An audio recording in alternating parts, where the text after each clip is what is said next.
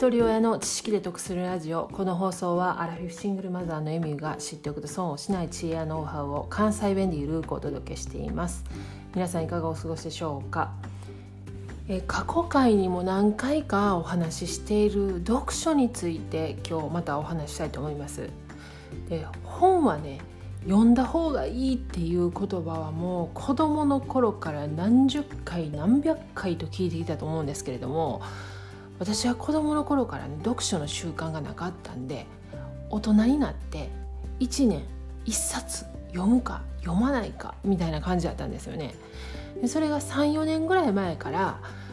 まあ1ヶ月にね1冊ぐらいの本は読むようにしようと目標にしてたんで、まあ、1年が終わるくらいにはだいたい10冊から15冊ぐらいは読み終えてたって感じなんですね。でただ本を読むとなると読むために時間を作る必要がある。でねまあ言い訳かもしれないですけど一人親で仕事しながら家事しながら子育てしながらそこに本読む時間を作るっていうのは正直もう至難の技なんですよね。ワンオペでワーママの方はこの読書であったり学習する時間を作るっていうのをもう本当に何かをこうやめる決断であったりとか時間を切り盛りするのが大変やと思うんですよねでも皆さんそれを一生懸命時間を作るどこに捻出するかっていうのをやられてると思うんですけれどもで私は去年一昨年ぐらいから Amazon Audible 耳で聞く読書を利用するようになって紙の書籍と両方合わせてまあ大体大体年間10冊か15冊ぐらい読めるようになったんですけれども今年大活躍してるのが Kindle なんですよね。で読み上げ機能を使うようになって読書の量がぐっと増えました。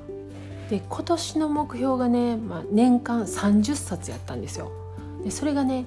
現段階ですでに50冊を読みました。まあ読むのと聞くのと合わせてなんですけれどね、まあ、その中にはね手塚治虫の「ブッダ」が13冊ぐらいあるんで、まあ、それもちょっとずるいけどカウントしてるんですけども私子どもの頃から漫画読むのも好きじゃなくてこの「ブッダ」をね13巻一気に読んだのはねその漫画を読んだっていうことに関しても初めての経験でした。でね書籍の量と年収って比例するっていうデータも出てるそうなんですで私今年の2月にこの音声配信でそのことお伝えしてるんですけれども、まあ、まだ1年経ってない、えーと、かれこれ8ヶ月ぐらいですよね。で年収がどうなったかっていうとこれはねちょっとあんまり言いたくはないんですけれどもまあ、私自身がその収入を調整してるっていうか、まあ、これ全然あのカッコつけてるわけじゃないんですけれどもやっぱりその自分の気持ちにね余裕を持たせるためにその子供ともちゃんと向き合いたいからがむしゃらにそのお金のため生活のために働くっていうスタンスではなくて時間に余裕を持ったその仕事の仕方っていうのをしてるんですね。それでもやっぱり年収は上がる傾向にあると思います。でこれはね仕事だけじゃなくて例えばお金の使い方で浪費と消費と投資っていうのがありますよね。でこれ価値観によって全部違うと思うんですけれどもこの投資っていう部分に関して言うと読書なんかはもう確実に自分への投資なんですよね。でそこから得た知識によってその後の考え方もそうですし判断もそうですし行動も変わってくるんですよね。例えば昨日お話しさせてもらった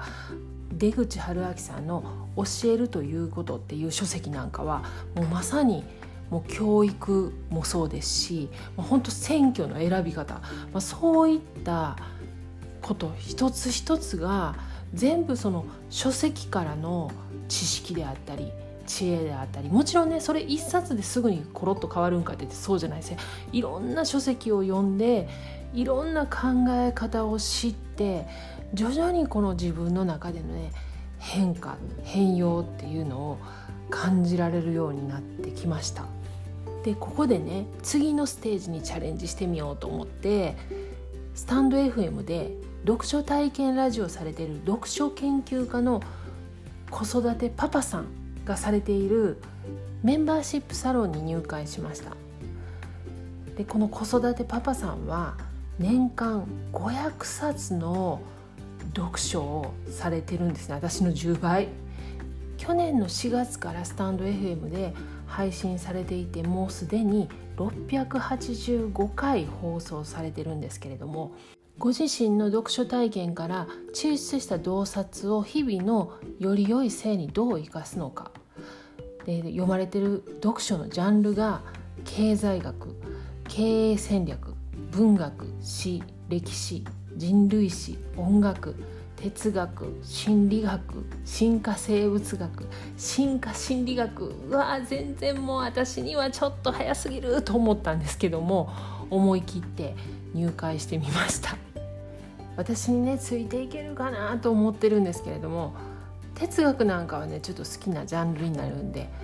メンバーシップの配信を楽しみにしています。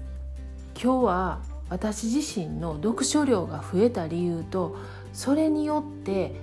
変化したことまた新たな挑戦についてお話ししてみました。概要欄に子育てパパさんのリンクを貼っておきますのでよかったら遊びに行ってみてください。では最後までお聴きいただきありがとうございました。今日も笑顔で。